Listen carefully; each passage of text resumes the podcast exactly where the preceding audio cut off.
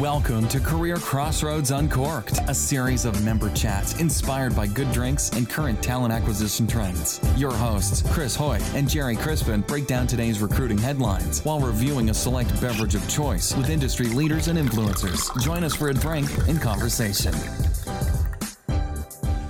With, with social media as such, Facebook says, "We just want to remind you remind you of things that you were doing this time last year," and it's like, yeah, wonderful in the in the, the COVID era, you're sending me pictures of when we were out in Sonoma. Thanks for rubbing it in that I'm I'm not out at the vineyards. Thanks for rubbing it in that I'm not in uh, London or Paris or Japan. Thank you, thank you, thank you. Uh, yeah, and, and and to add insult to injury, uh, this was my wife and I's five year wedding anniversary, which oh. also got got dashed a bit by by COVID. So bummer. we're, we're on a rain we're on a rain a rain check. Oh man! Sorry, I'm a little bit late. I just thought I would join you by telling you I've got Walt. Ah, awesome, awesome. I could not. I couldn't get Walt. I'm good. And you got. I could not get Rex. Is that? Rex oh, Hill. you got a Walt too. Yeah. No, I got. Yeah, I got. I got Walt. I got Walt. I, I do not. I am the outlier today. I couldn't. Ironically, I am near Sonoma. I could not get Walt, uh, but I have a Gary Farrell, uh, which is a Sonoma County Pinot, 2017, well ranked. So now I'm pouring it. We waited for you. But Gerry, Gerry doesn't even wait. Look at him. I I was on TalentNet and I had to manage a conversation about I don't know some bullshit. And so, um, but it was good. It was a good conversation. And uh, then I said, you know, I got to leave. And I had already opened the bottle. Well, let me. Can I? I want to call this out before we do a little toast. So hold your glass up. Look at your glass. These are called COVID pours. Yes. we never poured wine this heavy when we were before COVID. some, some, of, some of us may have. yeah, well, maybe. Maybe. I'm, I'm very concerned. But I do think that it's grown. Yeah, I'm very concerned we get back to the bars and some we're going to order a drink and it's going to come out. It's going to be a tiny little what we're used to. It's going to be like we'll have to order triples in order yeah, to just no, no, it'll, it'll, it'll probably be quadruples because they'll be they'll be trying to make make up for lost time so their pours will be smaller than they would have been. Yeah. All i'm saying is save me a trip. I'm just fill it up and save me a trip. Well cheers guys. Cheers. Cheers. Cheers to you. How are you walt? I mean not walt. Your second bottle gerry. Admit it. I know i know. It's yeah How's Elanco doing? We're doing we're doing well. We're, we're, we're doing we're doing busy, which is, uh, is is normal for us. We've had a busy, busy, busy several years, but uh, but we're doing well. Who do we see? Who do we see earlier this week? For briefly, oh, um, Shannon and I had a meet. We obviously we do two or three meetings a week at least. We had one on critical, and Tom hmm. reports to you Yep, my campus, my uh, campus was there, and we had a nice conversation about uh, university relations and some of the issues that we see our members doing in 2021. And I think he was appreciative of it, so it was, it was useful. Yeah, yeah. No, we are, we are, we are definitely, uh, you know, having come off of an, an IPO, then launch of Workday, then a, you know major acquisition you know we're getting we're getting close to a point where we're coming out of the other end of the tunnel and we're able to kind of step back far enough to begin to you know uh, i think start. that's great. You're adding a whole bunch of stuff to your resume. Yeah. I had forgotten you guys just went ipo we moved over here we acquired a company. I could do anything yeah well and, and all that's been you have to remember and it's so funny because i've i've, I've uh, while i've been sort of with the company for 23 years. I've been at Elanco really just three and a half because right. um, I came over to head up talent acquisition for Elanco um, at the end of 17. Because you were Eli, between, you were Eli Lilly before. That's prior. right. That's yeah. right. Right. Yep. So I started I started there uh, a couple of decades ago, but just since 18, like I said, we IPO'd in 18, launched Workday in 19, and in 20 we you know acquired you know uh, Bayer Animal Health and stood up, you know, shared service centers. I mean, it's it's been uh, it's been rapid fire, but you know that that, that is the Elanco way. it, it's you know it and it it probably it certainly needed you know a different approach. I mean, Lilly is just a a huge such a well-known company for you know a hundred plus years. I remember going to a couple colloquiums there, and they were Chris. They were one of the original members of of Career Crossroads. Oh, really? I didn't know that. They go back. They go back to 2002, and they they had there was times they took a, a break, but they always came back. So it was it was always interesting, and we were fascinated by um, you know the the compound that exists in downtown. You know, it- Indianapolis, yeah. in Indiana, it, it was just amazing to me that it just takes up this big space in the middle of the downtown. And there's some really great people who um, who have now retired. Why would anybody retire? I have no idea, but but obviously they did, and um, it's great. It's good to see. And so you, why did you choose to go with Elanco versus you know staying at Lilly, for example? Yeah, no, great, great, great question. Um, you know, one of the one of the things that uh, that I often talk to people about when I look at Elanco and some of the differences is there is, um, you know, Elanco is a much obviously smaller smaller organization, uh, very entrepreneurial. Um, and one of the things that you will often see and hear is uh, part of our culture is Elanco moves at a much faster faster pace. You know, I grew up around, you know, uh, small business owners. You know, my father and you know his brothers and a number of family members have had businesses. When I was in college, I had had uh, my own business. Um, so there is a there is this entrepreneurial component of kind of you know rapid rapid movement. The other the other thing that and I, I usually share this when we do new new hire orientation with new hires. I usually do a welcome and I talk about the, the fact that we push decision making down to the lowest level. So it's a place where you can really, you know, make decisions and see the impact relatively quickly because as soon as you start, you know, there's there's not grass growing under your feet by any means. Um, you know, you are pretty quickly able to make decisions and, and really, you know, lead, lead, lead getting them through and seeing the impact in a relatively short period of time. Whereas with a lot of lar- larger organizations, you can do that, but at times it can take take longer to really see it see it you know make uh, a change in the organization. So I, I mean, I got to know. I think it's great that entrepreneurship runs in your family, but I got to know you, what was your own business that you had when you were in college? Yeah. So uh, little known fact, I actually, um, me along with a number of friends, started. Uh, uh, we were we were party promoters. We actually rented out restaurants and nightclubs and bars and um, did did college events. Uh, and that was that was kind of our that was our thing. I mean, and we so it was one of my first big forays into into marketing and you know targeting your audience and you know customer love it. experience and and really owning the, the whole the whole bit right. And we figured out quickly how many people you needed to get in the door, not only to break even, but to you know how many how many flyers. And this was back in the you know pre pre digital. how many flyers you had to get out on the street to get you know the house the house filled. Oh my gosh, I that's love awesome. it. I Kinda think cool that's stuff. great. Yeah. But we would rent out all different kinds of venues and, you know, bring in lights and sound and security and DJs and, um, and you name it. And uh, then we, we would, we would usually design the, the, the promotional stuff ourselves, work with a, you know, a print company to, to print them up. And then we, we were our, our own, you know, marketing team. So we'd get out and promote the heck out of it. And then we'd be there to run the show on the night of the event. That is some hustle. Now, did you grow up in Indianapolis? No, actually, I'm uh, born and raised uh, in a, a town just outside of Chicago called Oak Park. So Chicago's Oh. home. I know Oak Park well. In fact, uh, River Forest is where my sister lives, Yeah, yeah. So so born and raised in Oak Park. and she and, And, uh, she worked in. Oh, I mean, she lived in Oak Park for a while. And there's a. I'm trying to think of a famous architect that's loaded in Oak Park. Um, Oh, Frank Lloyd Wright. yeah, Frank Lloyd Yeah. Wright. Thank you. Thank Yes. And, and Most- Hemingway. And, and He has he has more stuff in Oak Park than any place else, I believe. Yep, that's probably about right. And Hemingway, I think, did a did a stint out there as well. Um, but yes, I grew up I grew up out there, and actually uh, before before the last time I moved to the, the Indianapolis area, was living right downtown in, in what what they now call the River North area. Got it. but uh, just the near the near north side downtown, right about a, about about 10 blocks from the Magnificent Mile, the, you know that everyone's familiar with, Water Tower Mall and Michigan Avenue and all that jazz.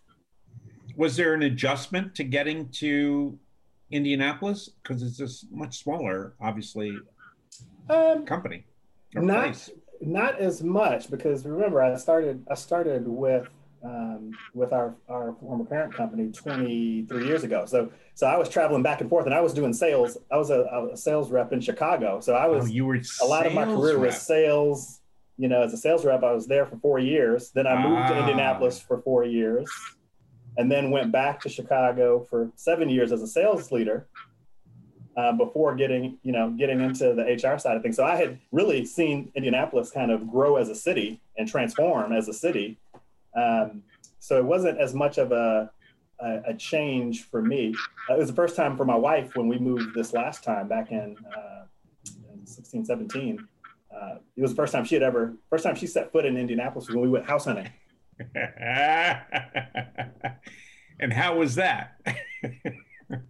You know, it was at a time where she was uh, looking to make a, a career change as well. A lot, she was a, a teacher in Chicago, and it was at a time where a lot of schools were being closed, and hers was one. So the, the timing actually, uh, you know, the stars aligned, and right at the time when you know we were needing to make a move here, her school was getting closed, so we moved here, and she decided to make a, a career change, and, and now she's doing uh, insurance sales. So Oh, she wow. made That- a, a that is whole- quite a whole- change. That is quite that a is change. a big Yeah. change. Wow. Okay, Very so cool. I know why you picked this wine. Well, not this wine because I don't have the right wine today uh, I have. but Gerry has the right the right wine. So tell Gerry why you picked it. Ah, so the Walt wine actually, uh, uh, my wife and I actually went to the winery when, when uh, right ahead of the Career Crossroads uh, leadership event that was in Sonoma last year. Oh, you're So shitting me. She really? came out early, and we we actually made a, you know, a little vacation of it. Spent some time out there, and then you know she came she came home, and then I stayed on for the Career Crossroads event. But while we were kind of touring around Sonoma, this was one of the the places that we stopped, and uh, the rest is, as they say, history. And The we got history. Walt. It's a Walt Pinot. I don't know why I said it like that. A Walt Pinot. And, and what year? What year is it? Just for the for anybody listening. And the one that I've got here is uh, 2013. Thirteen. All right. And Gerry. Mine's 2013 also. La Brisa, though. It's a different one than you have, I think. Yeah, mine is a Gap's Crown Vineyard. Yeah. I, I actually I like this. This is this has got a nice the the flavor to this is fine. The flavor profile goes down very well. Um you know, I don't I I probably I'm smelling prunes, I'm smelling weird shit, but it's it's good. I'm I I, I can enjoy this. So I We're- we're- appreciate we're that. big- Thank you. You're, you're very welcome. We're, we're big fans of uh, Pinot Noirs from Willamette Valley. Um, Mhm. But but when we had this one, this was one that we we took to. Uh, so we, we we've added this into the rotation. Good. So my my um, compromise because I couldn't get Walt, uh, I got the Gary Farrell uh, Pinot, which is also it's actually uh, Russian River, Hmm. which we were we all went to Russian River together uh, for the for the event, which was kind of fun. Uh, but mine's pretty good, and it's like super fragrant. Like the minute I opened it, I was like, Yeah. hurry, hurry up and dial in because now I'm, it's making me crazy. Can- But it's really good. But I taste raspberries in mine Mhm. which is weird because I've never tasted raspberries in my wine before. well, there you go. It's always the first really- There's a, there's a first for everything, and I'm, I'm happy I, I was able to be a part of, of, of one for you, Chris. Well, that's good. We no, we we enjoy these things. This is this is great. It's a, it's an opportunity to get to know people a little bit better in relation to what's going on, and um, and it always helps to inform us in terms of what people are, you know, facing into. What what kind of challenges are you seeing for you know next year? Yeah, you know, as um, you know, as I alluded to a little bit, uh, as as we look at next year, um, because the last few years have been just rapid fire, big. I mean, big, big change. um, as we look at next year, I mean, we are uh, looking at re-looking at our candidate experience. We're re-looking at our onboarding globally, right? Because our footprint has also changed as we acquired Bayer Animal Health. I mean, we we you know Yeah. we were six thousand people That's a, globally. that's a pretty big uh, acquisition, right? yeah, yeah. No, we were six thousand people, and you know we acquired four thousand. Um, or about four thousand. So I mean, it was not a small cool. acquisition, and I think I think they say that um, our acquisition was one of very few, if if, if not one of the first, that uh, was done in such a short period of time after IPO. Mhm. Um, so you know, in good Elanco form, I mean, we're we're, tra- we're trying to trailblaze and, and do do new and exciting things. Um, but I think as we look at the new year, I mean, there's a lot that we've got to step back and and, and look at as we continue to work through um, through the uh, you know the integration, the, the full integration into the culture of, of our new employees that have come come into the fold. Uh, so we'll, be looking at the onboarding, you know, global onboarding, and what that looks like. We are uh, really looking at uh, the candidate experience of kind of across the, you know, across the entire continuum, and beginning to really pull out and centralize outside the U.S. the recruitment work that you know historically we've had HR business partners who who kind of played both roles, and we're starting to centralize some of that work and have more dedicated, focused recruitment. It's great. Um, you know, we just also launched, uh, or are in the midst of launching the U.S. Uh, Smashfly as our CRM and talent, you know, talent community. So we'll be getting into some recruitment marketing stuff uh, first in the U.S. and then we'll be looking to to scale that. So there's a lot, there's a lot, a lot we're looking forward to. Um, and uh, That's su- that's super. Are you in the Ken experience? Have you participated in the in the CandEs that much? No, we haven't yet. Um, but that that is that is that is the that is the the, the end game. That's the point.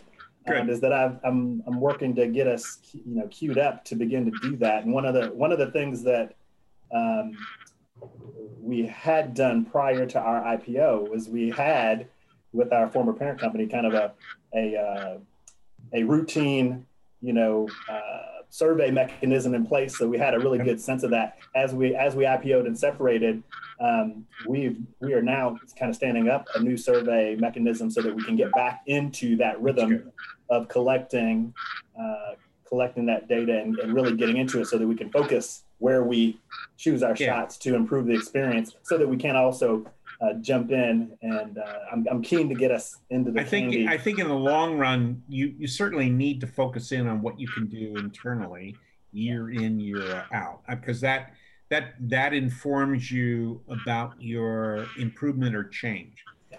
But there's there's an extraordinary value in setting a baseline. Yep. And and so I can only encourage that the earliest that you can get in to get a baseline, even if it sucks.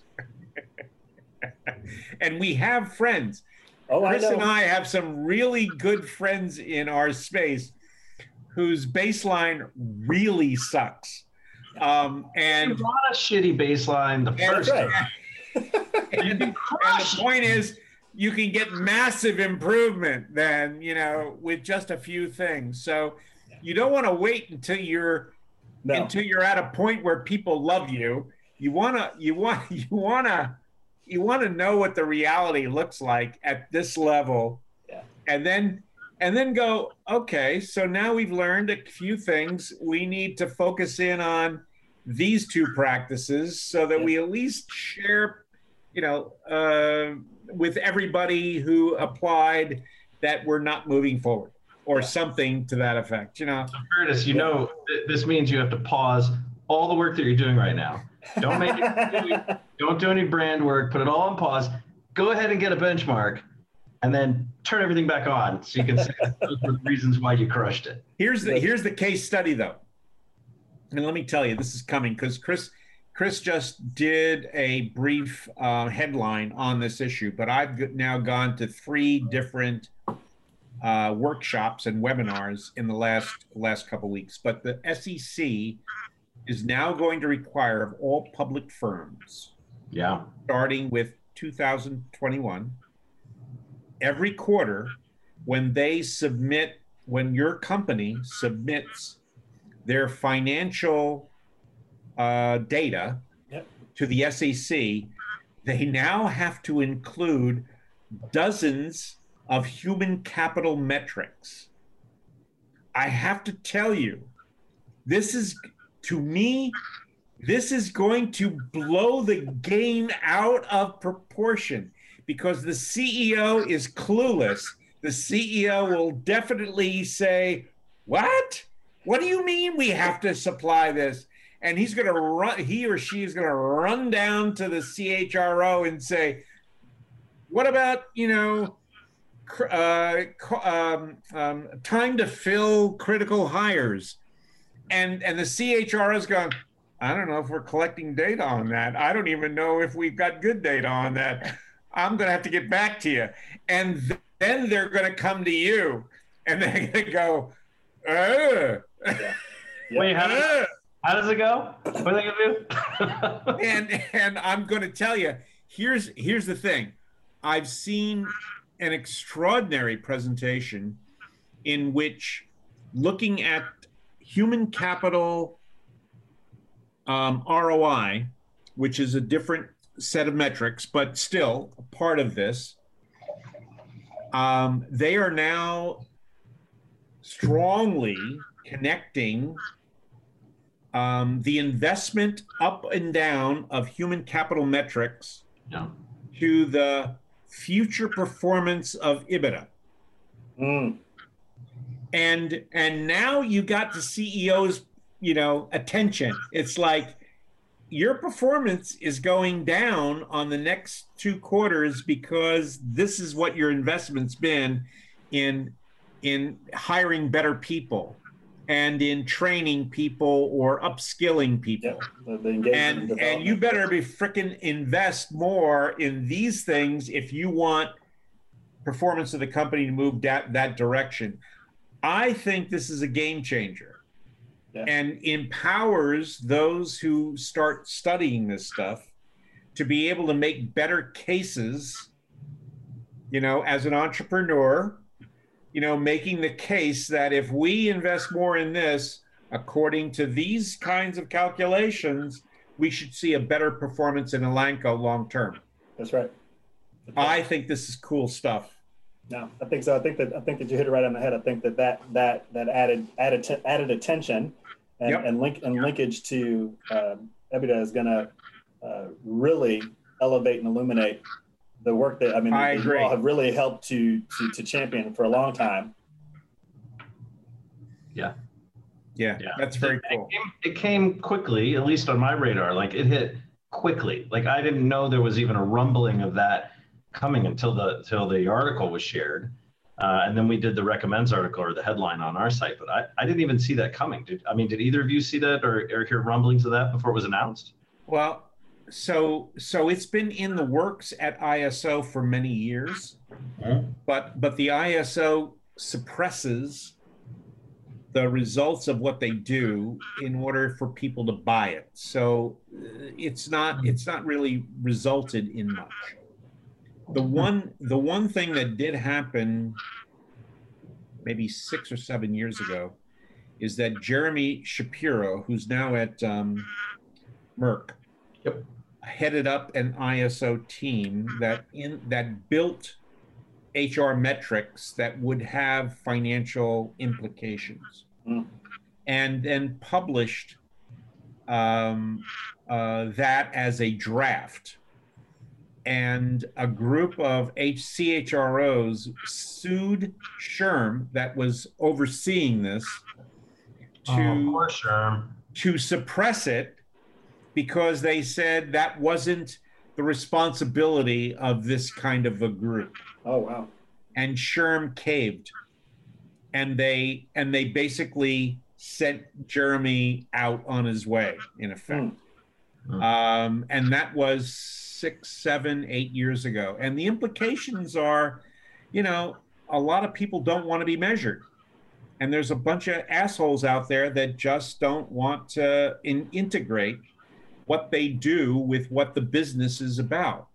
And i believe fundamentally that if we do it right we're going to find that doing the right things actually adds value. And, and moves the needle that you want to move. And moves the needle that we want to move. And i think you know i think the pandemic is also showing that that that you know people are rethinking you know what is a job in relation to your life and your career and we want to have a balance around those kinds of things. And i do think that more and more candidates of quality will make better choices if we supply them with better information. And i do think that that's that's kind of the path that we should all be moving down. So what, what do you what do you think will happen from a a, uh, a corporate real estate perspective Ooh, right because i know yeah. everyone's everyone's trying to sort out right the the future of work right and and what that looks like um, what what do you you know if you have your crystal ball what do you what do you think happens with uh, with the, the corporate real estate there's a there's an interesting company uh, here in Silicon Valley.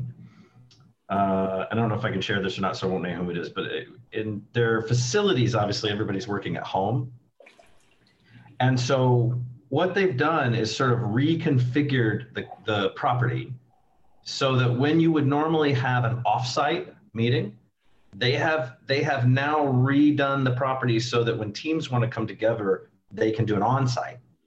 And it's very it's pandemic friendly if that's actually a term right? And it's safe for them. But they've they've reconfigured the building as sort of a gathering place in a safe way to collaborate. but not to work right? They don't have it set up to sit down and do work in the cubies and the cubbies in the offices but more of a place to do your on their the on-site meetings type of thing. I think that's kind of interesting. I think um, i've been accused of not caring too much about business but um, I, I like to work backwards from where the the choke points are. So when you when you think about it, a bank gave Google a billion dollars to build this massive structure, if you will, or under underwrote uh, the company in New York that built a building or that owns the building in which Ernst and Young is in that kind of thing you know? So so banks banks are built on the basis that they believe that somebody's going to be able to pay the mortgage and and then inside those buildings are people who are paying per square foot for the use of that space that cr- should be making money and this pandemic and beyond is going to change that calculation significantly. There, there's no way that you can have as many people in a New York skyscraper. Oh gosh, yeah. Right. You just can't. Yeah. And and so the productivity of those people is going to be different per square foot, if you will, than it was in the past. And somebody at some point the banks are going to have to re recalculate what the value is of that building mm. and and some of those buildings are not going to be that that that um, viable because their mortgages are higher than what they are worth mm. and at that point something's going to have to give but but there's no question that corporations like Ernst and Young and others who have these buildings, they don't necessarily own the building, but they're paying money. They're not going to pay as much money. They're going to re they're going to put more money into the building to make it more usable by the people who do use it. Mm. But the productivity won't be the same and therefore they're not going to want the same rates. Well, and I think that'll take a decade, a decade at least to solve. I think that a cousin of that issue or that challenge for, that I think is super, super interesting is the, the pay gaps and the market value we see on talent in different areas. Like what an engineer makes in Silicon Valley versus Boise. I mean, like, I that's what's fascinating to me because employers are saying that they're finding out that they now have employees when they didn't have a remote workforce before. They told them to go work at home, and they have found out that their employees have sold their homes and moved to these places where the right where the cost of living is so much less, and they just didn't know, right? So productivity aside, I think it'll be really interesting to see what happens from a from a pay analysis of like, do, do we get to a point or do we get one step closer to the point where this is how much a software engineer makes? Oh yeah. Where you want to live. You figure out where you want to live, but you got to tell us where you live. But this is what you're going to make no matter what. That's well, I I, abs- I absolutely agree with you, Chris, and I'm I'm convinced that you know, it, like if you take an Elanco or Lilly or you know J and J or anybody, there are a variety of different types of jobs, and obviously some of those jobs require that you to come to a lab, a place where physically we have to work together, et cetera, et cetera. And I get that, and and that's probably not going to change in terms of how we evaluate those, although the space might be be changing a little bit in terms of what we now know. But there are huge numbers of jobs, maybe 20 to 30 percent of of the jobs that are out there, something in that order, where you could literally work from anywhere. Mm-hmm. And and for those jobs, at some point, we should learn what the base value of that job is. And then, if we want them close enough so that we don't spend money on them traveling uh, and we say you have to live within a commutable range of X, and you can work three days a week at home, but two days a week you come in and engage people, et cetera, because that's that's our profile of how we want to engage from a cultural point of view. Then then it's a base plus plus something related to the cost of living in that area. Mm. I and, say and maybe the cost of living for Silicon Valley you know. That's the cost of living. No, normalize. If, if you if you tell me that my job is worth a hundred thousand and I can work from anywhere, and I decide to work in Peru, well, you know what? You keep paying me that, and I'm going to live like a freaking king. Yeah. And if I were young enough, I might consider that as a possibility for sure. Well, and what does that do to the fight for talent? So I'm sensitive to Silicon Valley because I'm sitting here. Yeah. like, I had a company. I had a company the other day say we'd really like to talk to uh, the, the recruiters at Facebook, Google. They named three or four others in the valley for this particular challenge, and I said that challenge is not specific to these tech companies. Right. It is that is a bigger challenge. Let's put you in touch with some organizations that aren't in a bubble from a recruiting standpoint. They didn't want anything to do with it. They had it had to be in the sort of tech space. So I feel like this could begin to normalize a lot of that. Because what happens to the property value? Will California's property value ever tank? No, not until the earthquake and it floats off as an island. But before that, right? Like it, it could it could stagnate a little bit when less people have to be out here right? 20,000 Googlers or 20,000 Facebookers or 20, you know, whatever. On demand, right? Absolutely. I mean, we see Austin is exploding from a, from a growth standpoint. It's the next tech hub, right? I forget what they're calling it, but it's like the Silicon Valley part two. So, I mean, what, what happens when all of this normalizes and nobody gives a shit where you work? Yeah. It's incredible. Yeah. And, and you may not pick, I mean, if, if you, if you can work from anywhere, and you're 25, 26, 27, and you're a little bit adventurous, why why not work for a while from Europe?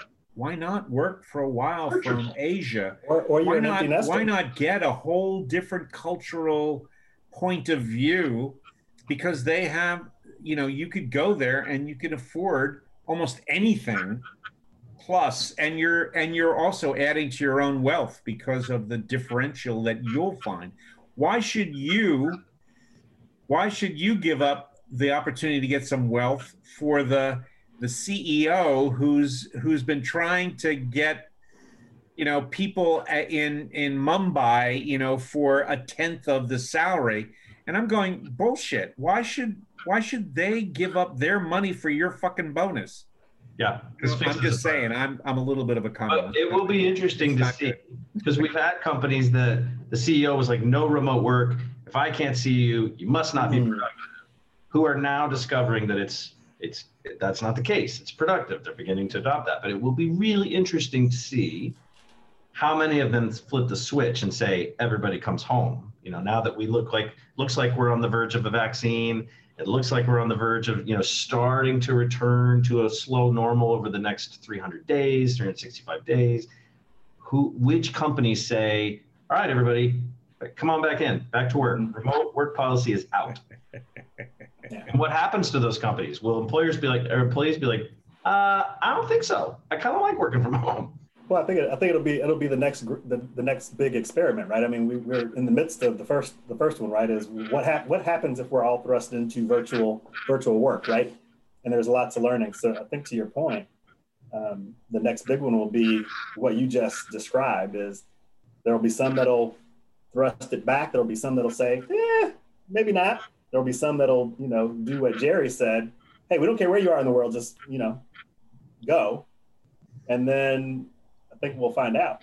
Look, there's there's young people who love working in a city like Indianapolis or Chicago or whatever. They want to live and work in the city, but because they're young and and perhaps cannot afford, you know, as much as as what would be there, you know, they're living in a condo with two other folks who they're not related to, who who fundamentally, you know, there's three of them and there's, you know, two bedrooms between them and the last thing they want to do is spend all day working out of home in in this place. They want to go to a nice um, you know, office and and those kinds of things. So we have to have the agility to meet a lot of different kinds of needs out there. Yeah, sure, it, it like uh, it is dumb the price difference. Like for where I'm at now in an 800 square or 1800 square foot apartment, I pay